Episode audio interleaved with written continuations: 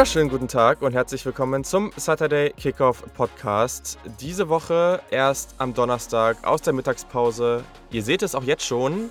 Die Folge ist etwas kürzer und das hat erstens den Grund, dass wir heute nicht so viel Zeit haben, aber vor allem ist es am Ende auch meine Schuld. Oder, naja, es ist eigentlich nicht meine Schuld. Es ist, das, die, der Delay kam von meiner Seite, sagen wir es mal so. Aber erstmal, Yannick Politowski ist natürlich auch am Start. Hi Yannick. Moin, hello. genau. Ist, nicht, nee, ist nicht deine Schuld. Also letztes, nee. letztes Mal war ich derjenige, wegen dem es nicht geklappt hat. Also du, jetzt sind wir wieder quitt. Ja, ja, aber äh, es war ja wirklich nicht meine Schuld. Also ich nee, muss es vielleicht erklären. Einige haben es auf Twitter und Instagram vielleicht schon mitbekommen. Wir haben einige Male irgendwie umgeplant und wieder geplant. Das größte Problem dabei war, dass ich jetzt drei Tage solide keinen Strom hatte in dieser Wohnung. Hm, sehr, sehr suboptimal. Also auch so fürs generelle Leben so fürs Laden von Geräten, für den Kühlschrank, für das Eisfach, äh, für Licht am Abend. Ganz viele Dinge. Man lernt es auf einmal ganz anders wieder zu schätzen. äh, und ich habe jetzt ungefähr seit anderthalb Stunden wieder Strom, ja, sogar weniger, seit einer Stunde wieder Strom. Habt ihr jetzt drei Tage nichts im Kühlschrank gehabt? Naja, also am ersten Tag hatten wir, bin ich, habe ich bei Freunden gearbeitet und abends sind wir dann zu denen, da habe ich das ganze Gemüse mitgenommen. Mhm. Ähm, und da haben wir irgendwie ein riesengroßes Curry gemacht. Äh, und genau, der Rest, ähm, da habe ich jetzt halt ein paar Sachen wegschmeißen müssen. Ähm, und genau, unser Eisfach, muss ich sagen, hat sich sogar überraschend gut gehalten.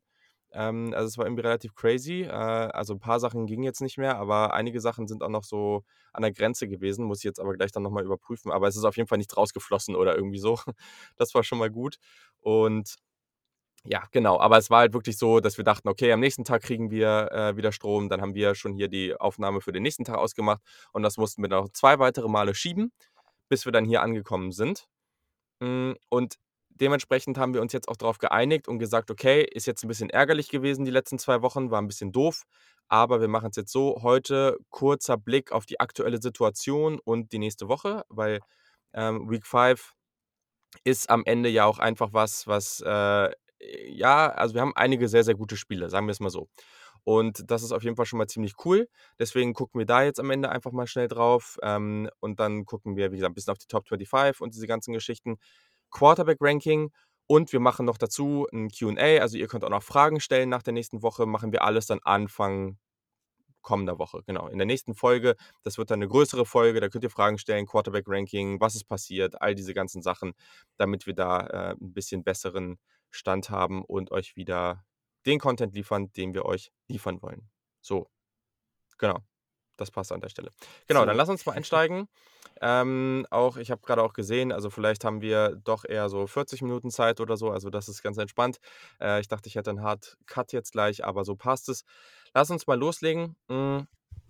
Und ähm, wie gesagt, wir werden jetzt nicht mehr genau auf die einzelnen Spiele hier gucken, sondern wir werden jetzt erstmal mit einer Frage starten, die ich vorbereitet habe. Denn, Janik, wir haben ja so einige 4 und 0 Teams, die durchaus überraschend sind. Also mit denen wir jetzt vielleicht nicht so ganz gerechnet haben. Du hast eins davon eben im Vorhinein zur Folge schon erwähnt. Ähm, und ich, ich lese dir die jetzt hier einmal kurz vor und dann darfst du einmal sagen, welches dieser 4 und 0 Teams oder welche zwei äh, dich am meisten überraschen.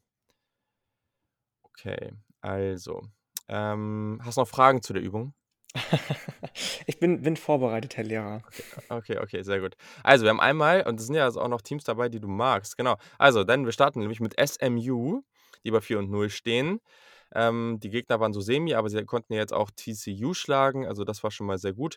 Wir haben Wake Forest, natürlich aus der ACC, dann äh, der, der Future ACC Champion hier, Wake Forest. Boston College, trotz alledem, dass sie ihren Quarterback verloren haben, konnten sie auch gegen Missouri gewinnen. Haben wir Florida State. Äh, ach nee, Quatsch, sorry, Bilanz falsch rumgelesen, sorry. nee, ähm, du bist sorry, da musste sein. Genau, dann haben wir Baylor, mit dem, glaube ich, niemand gerechnet hat. Ähm, jetzt ja sogar mit dem Sieg gegen Iowa State 31-29. Das war ziemlich crazy. Und die stehen ja auch vor einer großen Prüfung in dieser Woche wieder. Also da große Spannung. Die, die du vorher schon angesprochen hast, nach dem Sieg gegen Nebraska, Michigan State, dann haben wir Maryland, die auch sehr, sehr interessant sind. Wir haben Kentucky, die gegen South Carolina gewinnen konnten. Und natürlich, wir haben The King of Texas, Arkansas, die gegen Rice, Texas und Texas AM gewinnen konnten. Also schon dreimal Teams aus Texas geschlagen haben. Und ich freue mich so ein bisschen, dass ich die vor der Saison gehypt habe. Ja, und mit Recht, und mit Recht. Ne? Welches also, Team überrascht dich am meisten? Ähm, ich habe es eben schon gesagt, dass auf der einen Seite ist es definitiv Michigan State. Ähm, ich habe in der Preview, weiß ich noch relativ genau, nicht so viel denen zugetraut. Habe gesagt, ja, mit Mel Tucker letztes Jahr, das, ich habe damals noch Kyle Durrell gesagt, entschuldigt das nochmal bitte, ähm, wird das nichts, glaube ich. Aber jetzt ist er auf der einen Seite, scheint er mit seiner Philosophie schon angekommen zu sein, hat einen guten Quarterback, hat einen tollen Running Back, der alles in Grund und Boden läuft. Kenneth Walker, der, Entschuldigung, der dritte. Ähm, also definitiv Michigan State Nummer eins. Bei Arkansas ist es jetzt für mich nicht so überraschend. Ich habe die schon gut eingeschätzt mit Sam Pittman, aber nicht so gut.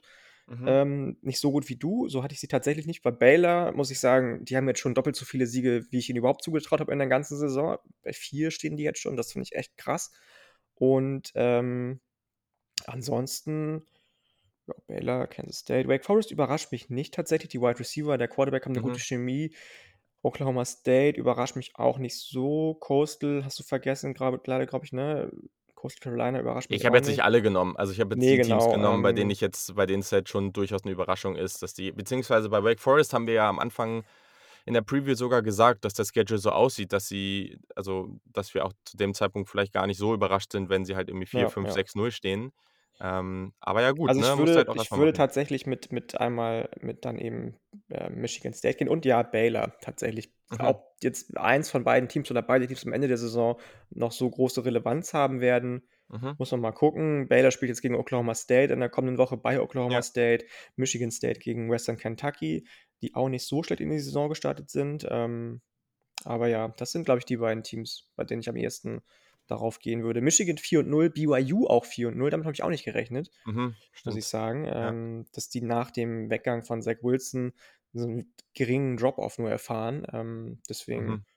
habe ich die nochmal kurz reingeschmissen hier, aber nö. Ansonsten, nö. Ich glaube Michigan State und, und Baylor auf jeden Fall. Ja. Ja, auf jeden Fall. Ich finde Baylor auch eine echt ganz coole Geschichte. Klar, ne? Also Texas State, Texas Southern und Kansas kann man halt oder muss man halt eh schlagen, aber jetzt das Ding noch mit Iowa State.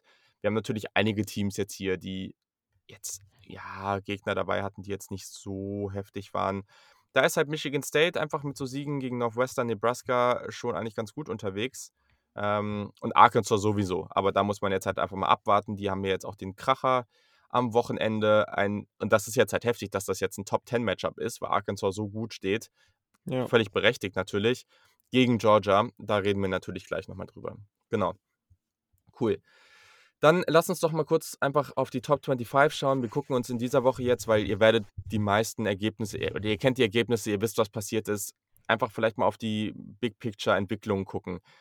Wenn wir jetzt vielleicht von oben nach unten in der AP Top 25 gehen, so, ähm, wer fällt dir da auf? Bei wem sagst du, okay, das ist jetzt heftig, vielleicht auch gerade, was diese Woche passiert ist, oder ja, einfach zu welchem Team willst du da gerne mal was sagen? Also, ich würde ganz gerne mit Iowa anfangen tatsächlich. Mit Penn mhm. State habe ich ja ein bisschen gerechnet, dass sie so gut spielen. Mit Iowa zwar auch, ich hatte die bei 10 und 2 in der in der in der Preview, Mhm. aber dass sie dann doch im letzten Spiel sich so schwer getan haben, so lange habe ich nicht gedacht. So, ich bin gespannt, was gegen Maryland passiert. Letztes Spiel war dann mhm. die Defensive doch nicht mehr auf einmal so mega krass, weil sie keine, keine Turnover produziert haben. Jetzt geht es gegen Maryland im nächsten Spiel bei Maryland, die eine super explosive Offense haben mit Taulia Tango Vailoa, Rakim Jarrett und Co. Da bin ich ganz gespannt, was da jetzt in Woche 6, in Woche 5 dann auf die zukommen sollte, wenn sie verlieren. So, man hat jetzt schon ein paar Mal gesehen, dass Teams krass abgestraft werden, die nicht so mhm bekannt sind, wenn sie verlieren. Ich meine, Ohio State ist immer noch auf, auf 11, obwohl sie nicht immer so überragend gespielt haben. Texas AM genauso, auch immer noch auf 15, obwohl sie gegen Colorado zum Beispiel lange, lange aussahen wie der sichere Verlierer und auch nur 10 Punkte, glaube ich, am Ende produziert haben oder 17 jetzt letzte, letzte Woche verloren haben. Hm, UCLA wurde dann auch relativ schnell wieder nach unten geschmissen als sie verloren haben. Genauso sieht es dann aus bei, bei UNC, die gar nicht mehr in der Top 25 sind mhm. und schon zweimal verloren haben. Ähm, deswegen würde ich bei Iowa ganz spannend, äh, ganz, ganz gespannt darauf gucken, was ist, wenn sie die verlieren. So, ich, ich kann es mir nicht vorstellen. Ich glaube dann doch am e-, ehesten, dass das Iowa gewinnt, weil Maryland auch gerade gegen West Virginia zum Beispiel super viele Chancen hat liegen lassen und dann trotzdem gewonnen hat. Gegen Iowa kannst du das nicht erlauben.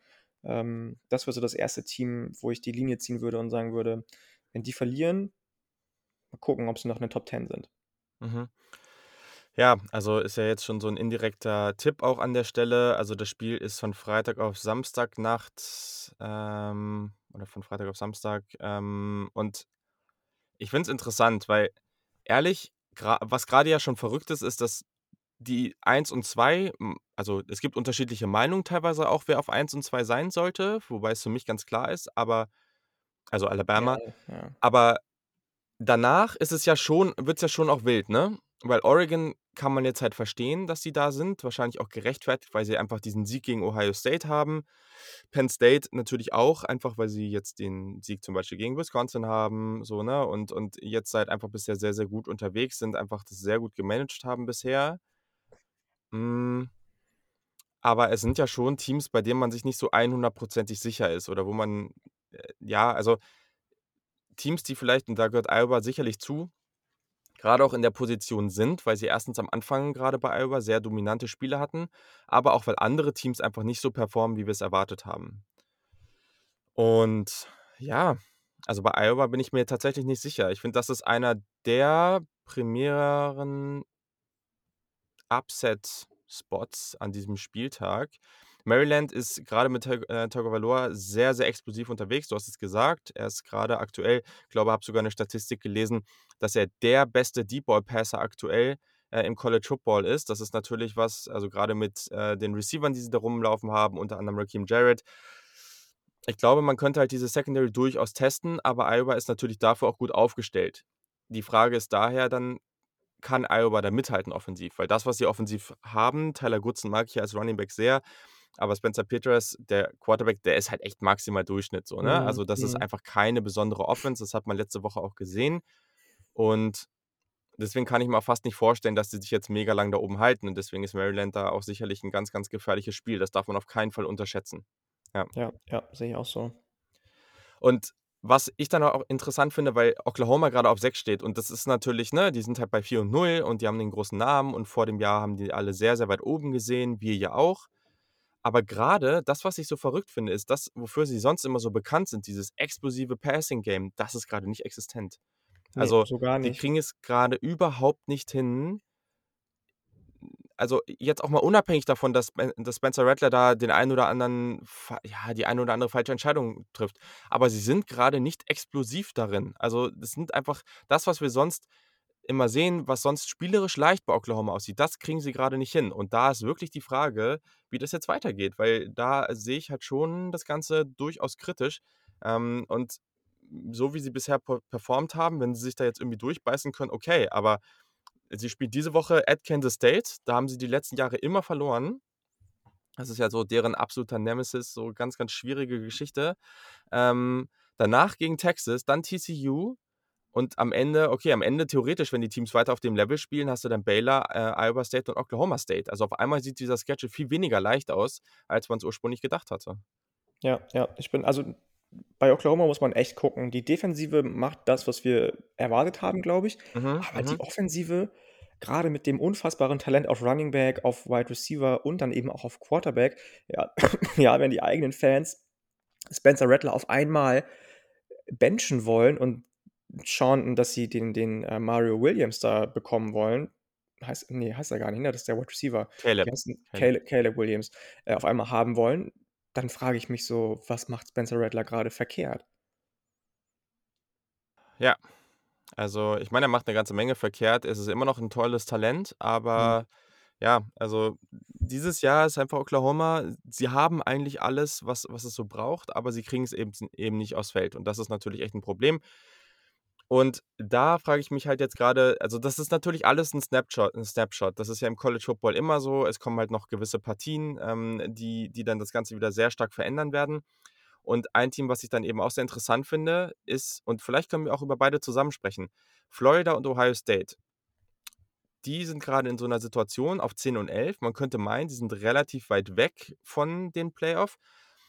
Aber so wie sich grade das Ganze verhält ich glaube, also, weiß ich nicht, Alabama und Georgia, so also wenn Florida also wenn Georgia ungeschlagen bleibt, dann verliert Florida noch mal so. Okay, dann sind sie da eh raus. Ähm, es könnte jetzt halt sein, dass äh, und das wäre sogar interessant, wenn jetzt Georgia weiterhin dominant spielt, nur gegen Florida knapp verliert. Vielleicht sehen wir dann mit so einem Verlauf sogar irgendwie drei SEC-Teams. Ich glaube, das ist dieses Jahr nicht komplett auszuschließen, auch wenn es natürlich eine geringe Wahrscheinlichkeit hat. Aber wie sicher sind wir uns, dass Teams wie Oregon, wie Penn State, wie Iowa, wie Oklahoma, wie Cincinnati, wie Arkansas, wie Notre Dame, dass die nicht nochmal verlieren? Also ich Ja, so gar persönlich, nicht. Also genau, überhaupt nicht. Ich hatte ja auch Oregon zum Beispiel nochmal spät in der Saison mit einer Niederlage. Ähm, ja. du gar nicht. Penn, Penn State ja genauso. Das ist halt echt, echt schwierig. Und dann stellt sich immer die Frage, welcher Schedule jetzt der beeindruckendere ist, der von Florida oder der von Penn State, Oregon oder Iowa, die mit einer Niederlage durchgehen. Das musst du abwägen dann, na klar. Genau, und das ist halt zum Beispiel für Florida erstens, die sehen ja durchaus an sich, also sieht ja ganz gut aus, was die machen, ne? Also die spielen ja nicht schlecht. Deswegen, die haben natürlich noch einige gute Chancen, da jetzt auch tolle Siege zu holen. Also sie haben natürlich noch Georgia, Spiele wie gegen at Kentucky, at LSU, das sind keine super leichten Partien. Aber wenn du, sagen wir mal, den Rest ungeschlagen gehst und gegen Georgia kommt es halt drauf an, dann haben sie natürlich eine, einen super, einen super Take, da jetzt auch reinzukommen. Und Ohio State, ab aktuell, wenn Michigan jetzt weiter gewinnt, erstmal so, dann sollte Michigan höchstwahrscheinlich bald vor Ohio State stehen, weil sie halt einfach nicht diese Niederlage aktuell haben. Bis die Wolverines, die spielen jetzt at Wisconsin, bis sie dann gegen Penn State spielen, das dauert noch ein paar Wochen. Also das sind jetzt noch ein, zwei, drei, vier, fünf Spiele davor, unter anderem gegen Michigan State, die bisher auch gut aussehen. Ähm, also es könnte durchaus sein, dass sie bis zum Penn State-Spiel dann vor Ohio State stehen. So, wenn das dann der Fall ist und Ohio State dann zum Beispiel gegen Penn State und Michigan gewinnt, dann hast du, bringst du dich natürlich auf einmal wieder in eine sehr gute Situation. Und deswegen, ich glaube, für Ohio State, wenn sie jetzt den Rest des Wegs einigermaßen solide aussehen und ihre Spiele gewinnen, ist da noch eine ganze Menge drin. Und das hatte ich am Anfang irgendwie erstmal nicht gedacht. Aber so wie es gerade läuft, muss man sich da, glaube ich, nicht so einen großen Stress machen. Ja, nee, das glaube ich auch nicht. Also, es ist ja beileibe nicht so, dass Ohio State jetzt vollkommen versagt im Moment. So, die gewinnen die Spiele immer noch, haben jetzt halt schon diese eine Niederlage, Ja. ähm, sehen ja aber nicht schlecht aus, ne? Um Gottes Mhm. Willen. Die Defensive könnte besser laufen. Gerade die Secondary hast du Ja. ja schon mehrmals angesprochen mit diesem wahnsinnig jungen Kern, der da aufgestellt wird von Ryan Day.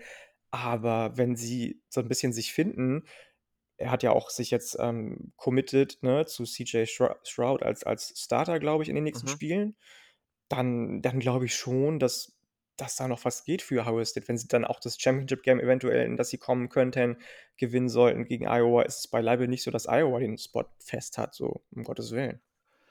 Ja, ich weiß auch nicht. Also bei der Quarterback-Situation, Kyle McCord hat halt definitiv nicht so gut gespielt, dass er jetzt safe, ähm, also dass er jetzt der Starter sein sollte. Das definitiv nicht. Mhm, Ich finde mhm. aber auch trotz alledem, dass er nicht schlecht genug gespielt hat und auch Stroud nicht gut genug gespielt hat, als dass das Ganze jetzt durch ist, diese Diskussion. Also wahrscheinlich sollten beide nochmal irgendwie die Chance bekommen. Ähm, Ja. Ist die Frage, wie man das umsetzt. Äh, Ryan Day ist eigentlich dafür bekannt, dass er genau sowas eigentlich nicht haben will, sondern dass er sich auf einen Quarterback committet. Das, was man gerade sieht, ist vor allem, wie beeindruckend Justin Fields eigentlich war und wie verwöhnt man da eigentlich gerade auch ist und dass man vielleicht einfach mal die Erwartungen auch etwas herunterschrauben muss. Aber klar, also das ist jetzt gerade diese Offense, das war jetzt ganz gut, aber es könnte halt auch am Ende sein, dass das jetzt weiterhin für den Rest des Jahres einfach die Travion Henderson Show ist. Und das wäre aber auch durchaus okay, weil der macht ja auch Laune. Ja, ja, ich glaube auch. Auf 12 vielleicht noch ein Team, das wir ansprechen sollten, Ole Miss. Die sind so die ganz große Wildcard. Die haben natürlich diese Woche die Riesenchance, Alabama ähm, zu kicken. Und das wäre natürlich, das wird das ganze Ding jetzt hier völlig über den Haufen werfen. Und naja, Matt Corral ist gerade der Frontrunner für den Heisman. Ähm, er spielt sehr, sehr gut. Allgemein die Ole Miss Offense ist sehr, sehr gut. Ich weiß nicht, was man von der Defense halten kann. Ich meine, wir sprechen gleich auch noch über das Spiel. Aber Ole Miss ist so dieses eine Team, die sind halt schon da in so, einer ganz guten, in so einem ganz guten Spot. Sie haben noch Alabama, sie haben noch Arkansas, sie haben noch Auburn, sie haben noch Texas AM. Also die könnten hier noch richtig Schaden anrichten. Es hängt halt alles davon ab, glaube ich, ähm, wie sie gegen Alabama performen. So, wenn Ja. sie tatsächlich den Upset ziehen gegen Alabama und das Level halten können, Junge, ich will nicht wissen, was die davon abhalten sollte, ins Playoff zu kommen. So, wenn die dann nicht ins Playoff kommen, weiß ich auch nicht. Ähm, Darfst ja keine dummen Niederlagen haben. so, Danach. richtig. Dann darfst du halt nicht gegen Auburn verlieren, die jetzt in der Woche gegen Georgia State dann doch nicht mehr so geil aussahen auf einmal. Ja, Bo ja. Nix war doch nicht mehr so for real. Da wurde er gebencht für DJ Finlay. Ähm, du darfst dann gegen Texas A&M dir nicht erlauben zu verlieren, was dann keine dumme Niederlage wäre, klar, aber auch 'ne Niederlage, die Ja. mit den Leistungen von Texas A&M abwendbar wäre eigentlich bis jetzt. Ähm, das das ist es halt, ne? Da musst du halt einfach, wenn du gegen Alabama gewinnst, bringt es dir dann auch nichts mehr, wenn du 2 Niederlagen hast am Ende, so, die Ja. auf einmal passieren. So, dann ist es wieder für die Katz der Sieg, an dem du ja letztes Jahr schon nah, nah dran warst und so 'n bisschen immer habe ich das Gefühl, auch in den letzten 10 Jahren so die der Nummer 1 Enemy mal gegen Alabama warst. Überhaupt, wenn jemand mal Schaden anrichten konnte, dann war es Ole Miss mit explosiven Offenses. Ähm, die haben sie jetzt mit Matt Corral. Die Defensive hast du grad schon angesprochen. Wie krass ist die wirklich? Wie gut hat die sich wirklich entwickelt mit all den Spielern, die auch schon die letzten Jahre da waren, aber jetzt anscheinend auch mal 'n Sprung nach vorne gemacht hat und 'n bisschen sicherer steht? Matt Corral ist halt 'n Tier, ne? Also, Mhm. Armtalent des Todes, Entscheidungsfindung en fleek und als Runner kannst du ihn auch noch gebrauchen. Ähm, das habe ich halt echt gespannt, wie Alabamas Defense, die jetzt gegen Florida auch beileibe nicht sattelfest aussah im 2. Qua äh, 2. Viertel, äh, 2. Hälfte so, ähm, den unter in 'n Griff bekommt. So, die das der One-Two-Punch mit mit, äh, Jerrion Ealy und Snoop Conner ist mega gut. Die Wide Receiver machen einfach mal eben einen Elijah Moore, der 'n Second-Round-Pick war, vergessen, so. Ähm also, weiß ich nicht. Das klar, Alabama ist Alabama, ne? Die haben auch Mhm. ultra krasses Talent, ähm, deutlich mehr Talent als als Ole Miss und mit Bryce Young auch beileibe keinen schlechten Entscheidungs äh, auf Quarterback. Aber ich glaube schon, dass wenn ein Team die kommende Woche jetzt das Upset ziehen kann, es sind ja einige Spiele, die die, ähm, wichtig sind, dann ist es dann ist es für mich ganz klar Ole Ja. Miss. So, auf die Gefahr Ja. hin, jetzt auf die Schnauze zu fallen und Ole Miss wird richtig versohlt von Alabama, aber I Kann doubt it. Kann natürlich passieren, aber ja, Bryce Young aktuell auf Platz 2 für die Heisman-Favoriten bei den Heisman-Favoriten. Ähm, genau. Bevor wir zu den Previews oder den Tipps kommen, will ich eine Sache noch ansprechen. Aktuell ist aus der aus der ACC das bestgerankte Team auf 23 NC State, direkt danach auf 24 Wake Forest und auf 25 Clemson. Ich finde es 'n bisschen frech, dass Clemson noch in der Top 25 ist mit 2 Ja, Niederlagen und dieser offensiven. Leistung. Aber Ähm das war letztes Jahr auch mit einigen Teams so, die schon so Voll, viele voll. Niederlagen hatten, die aber Top-Teams waren angeblich. Genau, genau, das definitiv. Aber das also, wir haben da auch 'n paar Fragen zu bekommen und das, was wir oder was ich dazu noch mal sagen wollte, die ACC hat natürlich jetzt hier auch noch ungeschlagene Teams, aber keiner von uns glaubt doch wirklich, dass Wake Forest da jetzt ungeschlagen durchgeht. Hm, und Nö, aber es sind das ne, ist ne, schon klar, aber das, was man jetzt was interessant ist, ist einfach, wir dürfen also, auch wenn Clemson und North Carolina mit ihren 2 Niederlagen bisher echt noch nicht gut aussahen, wir dürfen die halt noch überhaupt nicht abschreiben. Also, es äh, die haben vielleicht keine Möglichkeit mehr, wirklich ins Playoff zu kommen, es sei denn, da vorne passiert jetzt irgendwie die oder geht die komplette Madness ab, aber das glaube ich jetzt erst mal nicht. Und trotz alledem ist die ACC Championship noch nicht komplett durch für die beiden. Ne, nein, natürlich nicht. Um Gottes Willen. Das das würde ich auch nicht sagen. Du hast es schon angesprochen. Wake Forest wird nicht zu 0 gehen. Ich kann mir auch wirklich schlecht vorstellen, dass dass, ähm, Boston College ohne Phil Jurkovec zu 0 geht. Das das Mhm. glaube ich einfach nicht. So, und NC State finde ich ja persönlich noch am gefährlichsten von allen dreien. Ähm, da kann ich mir schon vorstellen, dass da bei denen nicht mehr viel passiert, was Niederlagen angeht, dass die auch mit meinetwegen 11 und 1 oder 10 und 2 am Ende dastehen. Aber bei den anderen, wie du schon gesagt hast, da glaube ich auch nicht, dass man da Clemson und und North Carolina jetzt abschreiben sollte. Clemson, klar, muss echt gucken, was der Busswini jetzt, äh, für Stellschrauben Mhm. hat, an denen er drehen kann, weil das wirklich auch einfach offensiv nicht gut aussah. Da kannst du noch so 'ne gute Defensive haben. Wenn du so einen talentierten Quarterback hast, so talentierte Wide Receiver hast wie er, mit DJ Uiagalelei, mit mit, äh, den Leuten wie Joe Ngata und so weiter und so fort, wie kann man dann so wenig Gameplan haben? Also, der hat scheint ja wirklich Ja. gar keine Ahnung zu haben, wie er jetzt, ohne Trevor Lawrence weitermacht offensiv. Ja. Ja, ne, NC State könnte interessant werden. Also, was wir uns also, was vielleicht für 'ne Menge Spannung sorgen dürfte, wäre, wenn NC State jetzt eine Partie zwischendurch verliert. Also, die haben jetzt noch so was wie BC, sie haben noch Miami, sie haben noch Florida State, Wake Forest und so weiter. Ähm, wenn sie da eins von verlieren und UNC ungeschlagen durchgeht, was ich halt leider grade nicht glaube, aber dann hätten wir halt die Situation, dass in der letzten Partie dann NC State gegen North Carolina spielen würde, ähm, bei NC State tatsächlich. Und wir da dann praktisch äh, dann dieses Battle darum hätten, wer dann am Ende höher steht. Ist die Frage, ob das dann wirklich, was das dann bedeutet, weil am Ende sind sie ja nicht in der gleichen Division, aber trotzdem wäre das irgendwie eine coole Sache, wenn beide jetzt dann irgendwie potenziell da so äh, noch ganz gut dastehen und vielleicht haben auch beide dann irgendwie die Chance, noch den Topspot in ihrer jeweiligen Division zu bekommen und man kann sich gegenseitig davon abhalten. Oder vielleicht kann ein gewisses Ergebnis auch dazu führen, dass sie dann im Championship-Game nochmal gegeneinander spielen. Das wäre natürlich auch verrückt. Ja, also es könnte ein ganz cooles Finish werden, aber es kann natürlich auch sein, dass wir am Ende da irgendwie nur drei Teams mit drei oder vier Niederlagen haben. Ja, ja, ich das bin gespannt. Sehr gut. Okay, cool. Dann lass uns mal in die Tipps gehen. Wir haben ein paar Highlight-Games und danach gehen wir nochmal generell durch. Das große Highlight-Game, und da muss ich jetzt nochmal kurz schauen, tatsächlich, äh, wie es da gerade aussieht, weil da gab es ja News, dass das Ganze potenziell irgendwie noch abgeändert wird. Ähm, denn wir haben um 18 Uhr, bisher hieß es auf ESPN, ähm, was ein bisschen ungewöhnlich ist, Arkansas, die Nummer 8 gegen die Nummer 2 Georgia. Da gucke ich jetzt nochmal doch, aber es steht doch immer bei ESPN. Ist natürlich fett. Es könnte jetzt halt also sein, dass wir das Ganze bei Run College sehen. Auch das kann ich nochmal nebenbei challengen. Also das ist äh, ja wahrscheinlich die Partie der Woche. Ähm, Arkansas hat natürlich auch stark davon profitiert. Das war jetzt letzte Woche nicht so, da war es ein Neutral Side Game, aber auch eben Heimspiel gegen Texas. Hier spielen sie at Georgia, was natürlich eine, eine harte Sache ist. Das wird nicht leicht. Aber das ist natürlich eine sehr, sehr gute Partie. Wen siehst du da vorne, Yannick? Das, das Ding ist, ich bin ein bisschen überrascht von Georgia, wie die ohne JT Daniels performen im Moment, weil ich von den anderen Quarterbacks eigentlich nicht so viel gehalten habe. Ähm, defensiv ist es immer noch eine Mörderleistung, die sie bringen und auch offensiv ohne viele Wide Receiver, die verletzt sind, so abzuliefern, wie Georgia das macht. Ähm, klar ist Arkansas irgendwie spannend. Ich weiß gar nicht, ist der Quarterback verletzt von Arkansas und muss, muss jetzt ähm, der, der Freshman einspringen?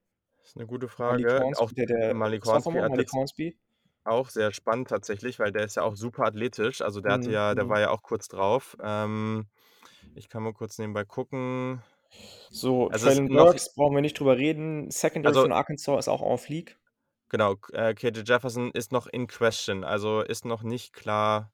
Also es war mhm. das letzte Update 14, mhm. vor 14 Stunden und es ist noch nicht klar, ob er spielen wird. Ja, okay. Ähm, also ich finde, ich glaube, dass es wird ein relativ enges Spiel tatsächlich, weil die Secondary von Arkansas auch so, Mhm. so gut einfach ist. Ähm, ich würde trotzdem mal, um, um nicht zu sehr den Saturday Kickoff Hype Train entgleisen zu lassen, ähm, auf Georgia tippen, damit du dich freuen kannst, dass du wieder der Einzige bist, der auf Arkansas getippt hast. Ja, tue ich das denn? Das ist jetzt hier die Frage. Ähm, Okay, krass. Also angeblich ist es jetzt hier wirklich überall so. Also hier bei ESPN steht hier eine, eine Spread, also eine Line, die Georgia als 18,5 Punkte Favorit hat. Das kann ja eigentlich Das kaum sein. krass. Das wäre irgendwie ziemlich heftig. Ähm, also aber doch, ich glaube, ich habe das irgendwo anders auch gehört, dass es relativ deutlich ist. Also ich glaube, dass das eine knappere Partie wird. So. Ich glaube schon, dass Arkansas gut genug ist. Und ich, auch wenn Georgia jetzt natürlich besser aussah, aber trotz alledem, diese Offense, ich weiß nicht. Also Arkansas, sie müssen halt diese Energie, mit der sie gespielt haben, wieder da ins Spiel bringen. Weil das war meiner Meinung nach, auch wenn das schwer zu greifen ist, aber das war das, was sie so stark von den anderen Teams abgesetzt hat. Also sie haben einen guten Gameplan gehabt, aber vor allem war mhm. diese Energie einfach auf einem anderen Level. KJ Jefferson wäre natürlich schon wichtig, weil der so ein bisschen dieses Cam Newton-Element reinbringt. Also es ist halt einfach ein großer Dude, der sich halt einfach auch mal mit seinem Gewicht und mit seiner Athletik da irgendwie durchbulldosen kann. Der war als Passer tatsächlich ja auch ganz gut. Also das war natürlich, das ist jetzt nicht der, der immer akkurat sein wird, aber er hat deutlich besser performt als ich es mir irgendwie erwartet hatte, auch wenn ich ihn ja durchaus mochte. Malik Hornsby, mal gucken, wie der als Passer aussieht. Der ist aber wahrscheinlich sogar noch mal ein bisschen agiler. Der ist halt nicht so breit gebaut, aber der ist sehr, sehr agil. Also, das ist auch ein extrem athletischer Quarterback. Deswegen, ich glaube schon, dass man Gameplan aufs Spielfeld bringen kann, mit dem man Georgia zumindest mal überraschen kann und womit es ein, knappere, ein knapperes Spiel wird. Es ist halt echt problematisch, dass das Ganze jetzt hier bei Georgia ist. Das macht es echt nicht leicht, aber ja, ich muss jetzt hier mit meinem Hype-Train gehen und äh, anders geht das jetzt nicht, auch wenn ich, ich glaube, dass es schwierig wird, aber scheiß drauf, Arkansas, let's do it. So, dann, ähm, die anderen Partien machen wir gleich. Ich habe jetzt hier wirklich erstmal die, die wirklich High-Level-Partien rausgesucht. Ähm, und da sind wir um 20.30 Uhr auf NBC ein weiteres Top-10-Matchup zwischen der Nummer 7 Cincinnati und der Nummer 9 Notre Dame. Sind wir im Norden der USA. Ähm, ja. Was, hm. was denkst du?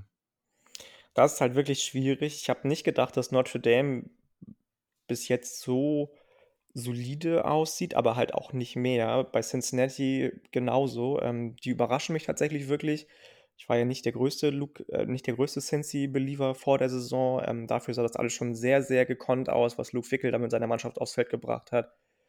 Deswegen glaube ich, dass das am Ende fast das spannendste Spiel von allen werden kann. Bei Ole Miss gegen Alabama glaube ich entweder, dass Ole Miss überrascht oder es einen krassen Blowout für Alabama gibt, also mhm. für Alabama gegen Ole Miss. Ähm, ähm, ja, das ist eine gute Frage. Also Desmond Ritter spielt auch mehr als solide. Da sprechen wir nächste Woche noch drüber wahrscheinlich, wenn wir die Quarterbacks nochmal kurz ansprechen. Bei Notre Dame muss man gucken, wie Jack Cohen sich so macht. Der hat ja schon teilweise Spielzeit ähm, abgeben müssen. Ich weiß gar nicht, ob es wegen Verletzung oder wegen er wurde gebencht war oder beides. Hm, die Running Backs spielen super solide. Michael Mayer ist einfach eine Maschine auf, auf Thailand. Auf der anderen Seite Cincy's Defensive hat den Verlust von Marcus Freeman anscheinend gut verkraftet, der jetzt bei Notre Dame die Strippen mhm. zieht, mhm. was nochmal ähm, emotional wird wahrscheinlich. Da tue ich mich echt schwer. Da tue ich mich wirklich, wirklich schwer. Hm, Brian Kelly ist ja jetzt der Coach mit den meisten äh, Wins für Notre Dame. Ich kann mir vorstellen, dass es aber gegen Cincy das erste Mal so eine richtige, richtige Challenge wird. Und ähm, auch wenn ich in der in der Preview beziehungsweise in der quasi What-If-Folge Mock Season auf Notre Dame getippt habe, würde ich tatsächlich auf Cincy tippen, weil die mir doch schon sehr, sehr gefällig und gefährlich aussahen bis jetzt alles, was sie gezeigt haben. Du tippst auf Cincinnati. Tatsächlich, ja. Hätte ich auch äh, nicht gedacht vorm Spiel. Ich hätte gedacht jetzt, dass ich hier irgendwie gegen argumentieren muss. Ja, es ist schwierig, aber ich glaube, an der Stelle gehe ich halt jetzt einfach mit dem Quarterback, der für mich der größere Playmaker ist. Und das ist hier ganz klar Desmond Ritter. Also. Absolut, absolut. Da, ich glaube, die restlichen Teams, es wird interessant sein, wie Cincinnati halt dann diese anderen Elemente in der Offense von Notre Dame aufhalten kann. Die Wide Receiver sehen durchaus solide aus, ne? Also ist jetzt nicht so, als, also letztes Jahr war das ja auch oft so, ja, okay, da läuft jetzt schon jemand rum, der, der das durchaus ein bisschen. Wer war denn dieser Contested Catch Receiver da, der, der auch in der Draft-Debatte dann da noch ein bisschen drin war? Fällt der Name gerade nicht mehr ein. Nicht.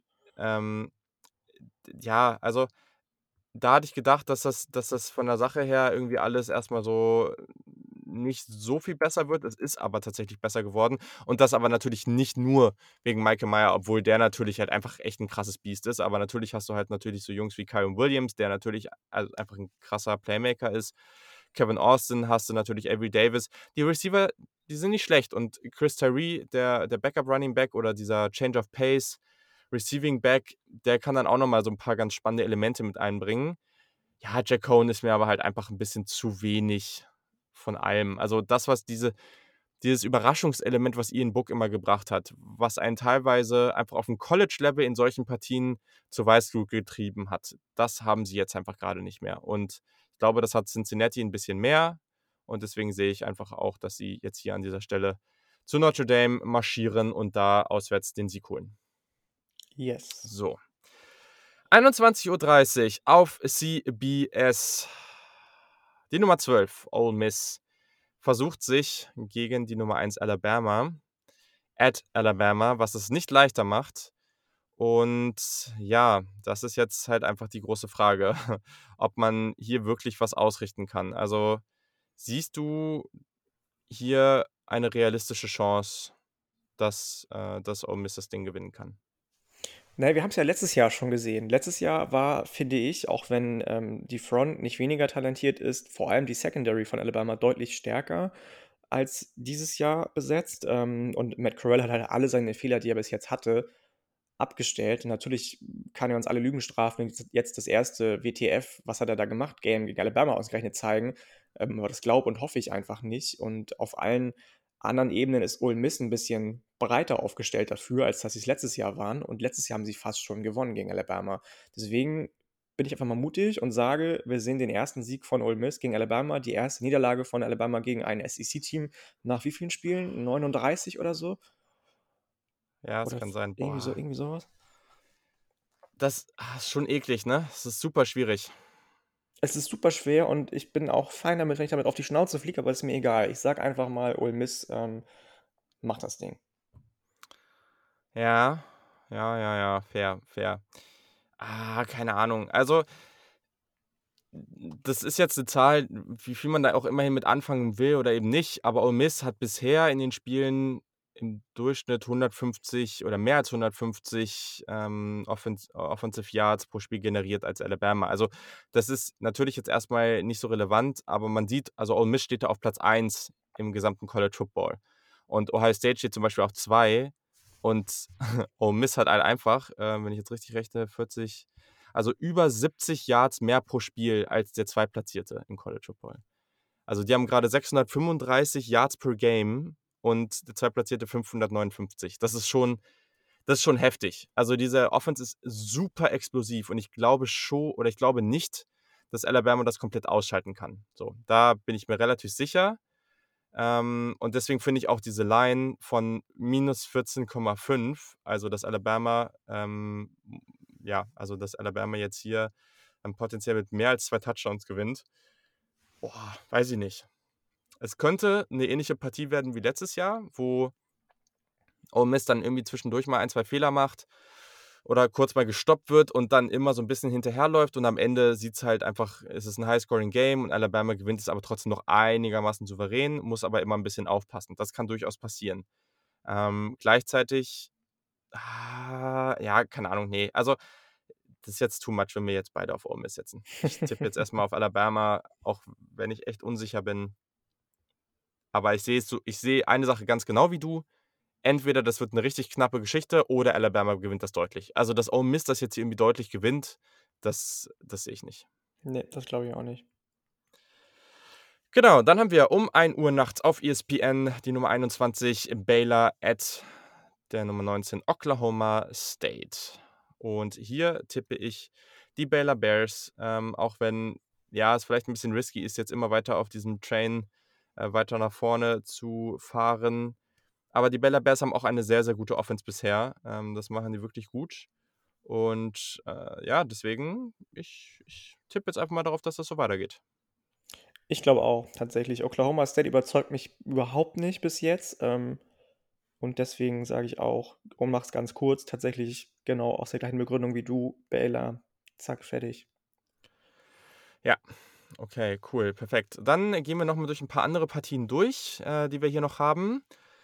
Von Donnerstag auf Freitag haben wir genau eine Partie, die ist zwischen Virginia und Miami und zwar in Miami im Hard Rock Stadium. Wen siehst du vorne? Ja, hm. Wow. Ja. Hm. Das ist echt eine gute Frage. Ich glaube aber, ähm, der Quarterback von von Virginia reißt es am Ende raus. Brandon Armstrong Ja. ist im Moment äh, für mich der Quarterback in der SC ACC, auch wenn das komisch klingt. Ja. Ähm, und und und Miami habe ich ja sowieso bei am Ende vier oder fünf Niederlagen gehabt. Ähm, von denen bin ich einfach nicht überzeugt und die spielen einfach nicht schön und auch nicht erfolgreich in den letzten und ersten Spielen. Deswegen sage ich, äh, Virginia macht das Ding. Ja, ich gehe auch mit Virginia. Also alles, was man auch so auf Twitter zu Miami liest, das klingt alles sehr, sehr dysfunktional. Und Virginia macht das eigentlich nicht schlecht. Also kaum ein Team kriegt die wirklich gestoppt. Deswegen sehe ich das ähnlich. Um 18 Uhr am Samstag auf Fox haben wir ein ja, durchaus cooles und ich bin mal gespannt, ob Wisconsin das jetzt mal ein bisschen besser gestalten kann. Ein deutlich, äh, also ein ganz, ganz witziges Duell zwischen der Nummer 14 Michigan bei Wisconsin und solange Wisconsin offensiv nicht ein bisschen mehr zeigt, werde ich nicht auf sie tippen, es sei denn, es geht gegen absolute Graupengegner. Daher bin ich hier bei Michigan. Ja, same. Same, same. Das ist mit Graham Mertz einfach nicht schön anzusehen im Moment. Ähm, mhm. Auch der Rest der Offensive zeigt sich nicht wirklich von der besten Seite. Deswegen kann Michigan, glaube ich, auch wenn sie nur wieder nur laufen, den Ball und nicht werfen, ähm, das Ding relativ sicher nach Hause fahren, glaube ich. Also gegen Notre Dame sah das schon echt schlecht aus von Wisconsin. Echt schlecht, mhm. schlecht. Und ich glaube, gegen Michigan wird es ähnlich werden, leider. Sehr gut. Dann äh, ganz, kurzer, äh, ganz kurze Frage, einfach nur zu der Partie. Kann Tennessee bei Missouri gewinnen? Hm, ja, sie können. Ich glaube schon, dass sie gewinnen können. Werden sie es auch? Tippst du das? Missouri sah halt auch nicht so gut aus in den letzten Spielen Ja. und Tennessee nicht so schlecht. Deswegen, ähm, ja, tippe ich auf Tennessee. Sorry, Andreas, aber da tippe ich auf, auf Tennessee. Yes, okay, sehr schön. Dann äh, jetzt einfach nur aus Rivalitätenperspektive ist das Duell Duke at North Carolina ganz cool, aber das ist vor allem im Basketball Mehr cool. Basketball, ja. Und äh, hier tippen wir definitiv, also ich tippe hier definitiv nicht auf Duke. Wenn North Carolina das verliert, dann ist die Saison offiziell zu Ende. Ähm, dann macht das irgendwie alles gar keinen Sinn mehr. Dann haben wir ebenfalls um 18 Uhr auf ABC, also auch im ESPN-Player, Te Texas at TCU. TCU letzte Woche gerade gegen SMU verloren. Ähm, aber ist jetzt die Frage, äh, stolpert Texas hier? Das ist wieder schon wieder, das ist ähnlich, glaube ich, wie bei Oklahoma gegen Kansas State. Ein Spiel, das Texas ja. immer verlieren kann.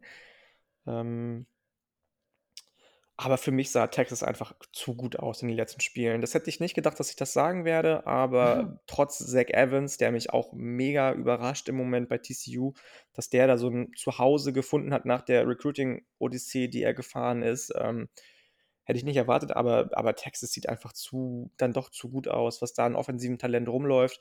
Da stinkt TCU einfach gegen ab. Defensiv sind sie nicht so gut, dass, als dass sie das alles in den Griff bekommen können. Also nicht drei Playmaker auf einmal, nicht Casey Thompson, Xavier Worthy und Bijan Robinson auf einmal, das glaube ich nicht. Deswegen sage ich Texas, geht dann nach der Woche 4 und 1 und steht wahrscheinlich wieder im AP Top 25. Okay, dann ähm, Louisville hat letzte Woche gegen Florida State gewonnen. Da sah Michael Cunningham, der Quarterback, ganz gut aus. Diese Woche geht es zu Wake Forest. Können Sie den unbesiegten Streak von Wake Forest äh, knappen oder oh, jetzt, jetzt kann ich gerade echt kein Deutsch. Können Sie Wake Forest schlagen und sie daher zu einem geschlagenen Team machen? I doubt it. I doubt it. I ich glaube es nicht. Sagt er. er. sagt, I doubt it. Okay, nee. ja. Das ist spannend. Ich sag, Louisville gewinnt. Why not? Uh, uh. Das, äh, ja, why not? Also ich glaube, Michael Cunningham sah da echt ganz gut aus. Das hat äh, durchaus Spaß gemacht. Ähm, und gibt halt schon ein paar explosive Elemente auch in der Offense. Deswegen, also mal schauen. Du hast das Spiel schon angesprochen um 21.30 Uhr auf Fox, die Nummer 6 Oklahoma at Kansas State. Und ja, jetzt die Frage, ob Kansas State äh, erneut gewinnen kann. Ja, ich glaube schon, tatsächlich. Ich glaube, Boah, sie können. Wär, ey, das wäre so. Wär so auch drei Spiele in Folge gegen Oklahoma gewinnen, das musst du erstmal schaffen. Ja. Ähm, ich bin ja großer Fan, seitdem ich weiß, dass äh, der Bruder von Josh Imatobebe bei Kansas State spielt, Daniel Imatobebe. Mein Bruder übrigens heißt auch Daniel und sagt immer, sein Team ist Kansas State, weil er einen Kumpel hat, der da mal ein halbes Jahr studiert hat. Aber er folgt das halt gar nicht eigentlich. Ähm, das ist ein bisschen so eine kleine Sideline-Story, die ein bisschen witzig ist, aber auch nur für mich und ihn oder für ihn und mich. ähm, ähm, ich, ja, ich glaube schon. Skylar Thompson ist einfach so. Wobei kann der spielen? Weiß ich gar nicht. Nee, ne? Der kann nicht spielen, glaube ich. Will Howard spielt, glaube ich. Ich glaube schon, ja. Ja, so und ähm, das, das, ich, ja, ich glaube, ähm, ich bin einfach mutig und sage, wenn Oklahoma wieder so spielt, offensiv wie die letzten vier Spiele, macht Kansas State das und zerlegt Oklahoma zwar nicht, aber sorgt für den richtig, richtig großen Upset und ähm, schlägt die Sooners. Ja. Also, ja, Skylar Thompson likely out again steht hier. Äh, ja. Spannende Sache. Ähm, ich sag, weil auch auswärts, ich sag auch, Kansas State gewinnt. Ich, ich keine Ahnung, aber Oklahoma, ich sehe gerade keine Anzeichen, dass das jetzt mal so richtig eindeutig wird. Also, ich glaube auf jeden Fall, dass es knapp wird. Ähm, und dann tippe ich hier einfach auch mal das. So, und dann kommt mein Upset der Woche. Auch wenn ich sehr, sehr hoffe, dass das nicht passiert. Aber ich habe aus irgendeinem Grund, auch wenn das gegen Akron, Akron besser aussah, ich habe so ein ganz, ganz, ganz schlechtes Gefühl bei dieser Partie. Ich weiß nicht warum. Ich hoffe, das wird einfach Blowout. Aber die Nummer 11 Ohio State spielt um 21.30 Uhr im Big Ten Network at Rutgers.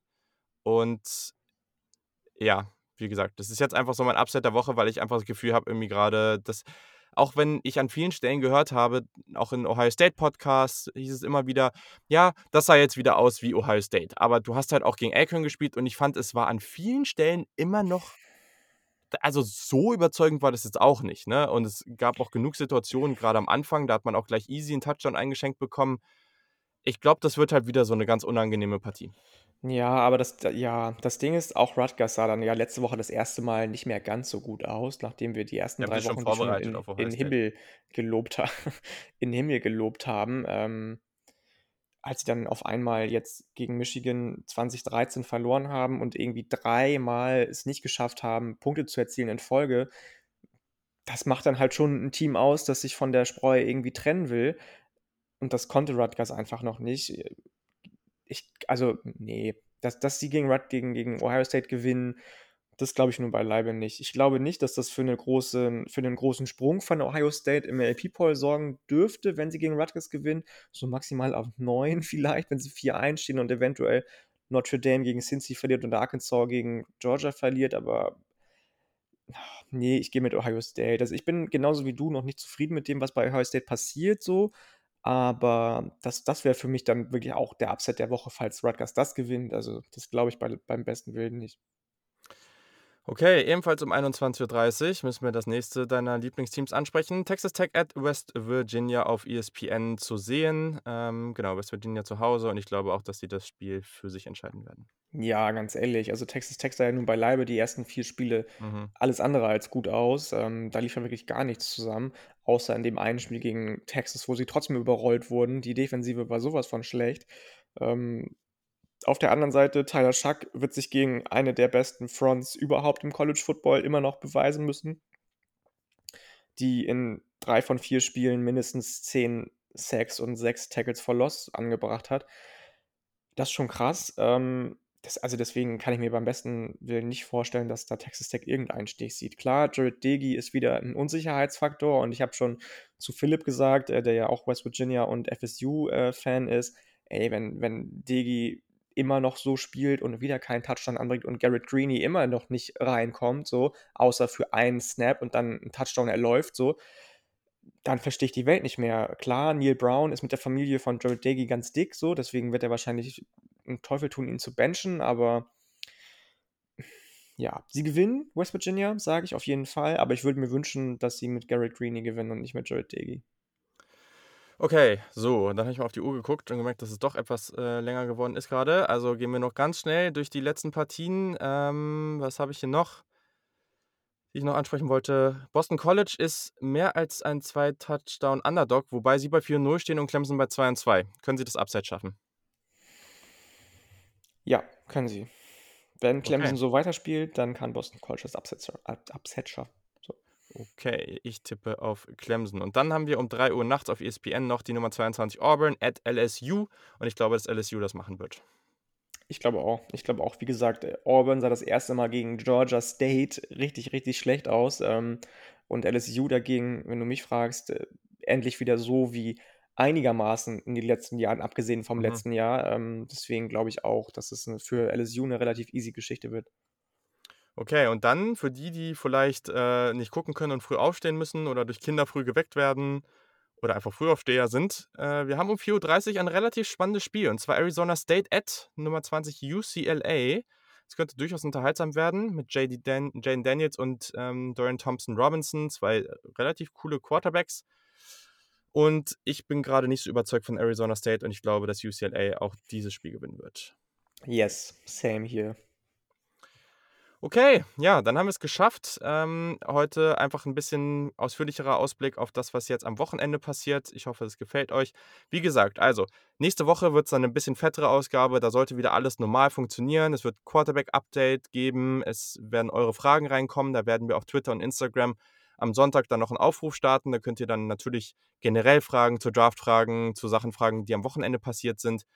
Wir gucken auf das, was dieses Wochenende passiert und auf die nächste Woche und genau, dann wird es potenziell am Samstagnachmittag noch ein Twitter Spaces geben. Also, irgendwie um 4 oder 5, irgendwie in die Richtung, wird Yannick sich irgendwie 1, 2, äh, ExpertInnen schnappen, ähm, und mit denen dann einfach noch mal 'n bisschen auf die bevorstehenden Spiele dann und die ab 6 beginnen, gucken. Wenn ihr auf Twitter seid und Lust und Laune habt, dann schaut doch mal vorbei und dann könnt ihr da auch ein bisschen mitquatschen, eure Fragen an raushauen oder einfach nur zuhören. Genau. Ja, würde ich auch sagen. Das wird bestimmt ganz cool. Also, falls ihr dabei sein wollt, meldet euch. Ansonsten suche ich mir die Gäste aus und dann alle, die die dazukommen wollen, zuhören möchten uns, sind natürlich herzlich eingeladen, dabei zu sein. Ob das jetzt 16 Uhr wird oder 17 Uhr, wissen wir noch nicht ganz genau, aber da wird's noch Schreiben 'n wir Aufruf aber, geben genau. auf jeden Fall. Genau, schreiben wir und wie gesagt, auch wenn ihr, äh, einfach Fragen dann noch habt, die könnt ihr ja dann immer stellen. Also, das geht ja über das Tool. Also, auf Twitter dann einfach Twitter Spaces, uns folgen @SaturdayKick, ähm, genau, und dann läuft das. Perfekt, dann haben wir's an dieser Stelle auch. Vielen Dank, Jannik. Ähm, Danke auch, ne? We are back im Gegensatz zu deinem Strom. Doch, der ist zurück. Der ist jetzt zurück, äh, und das ist wirklich super. Ich habe jetzt wieder 'n Kühlschrank und ich kann auch wieder waschen. Ist ganz hervorragend. Schöne Sache. Also, in diesem Sinne wünschen wir euch ein hervorragendes Wochenende. Viel Spaß mit diesen sehr, sehr coolen Partien und dann bis ja, dann wahrscheinlich Dienstag. Genau, bis dann. Genau, bis dann, Leute. Tschau.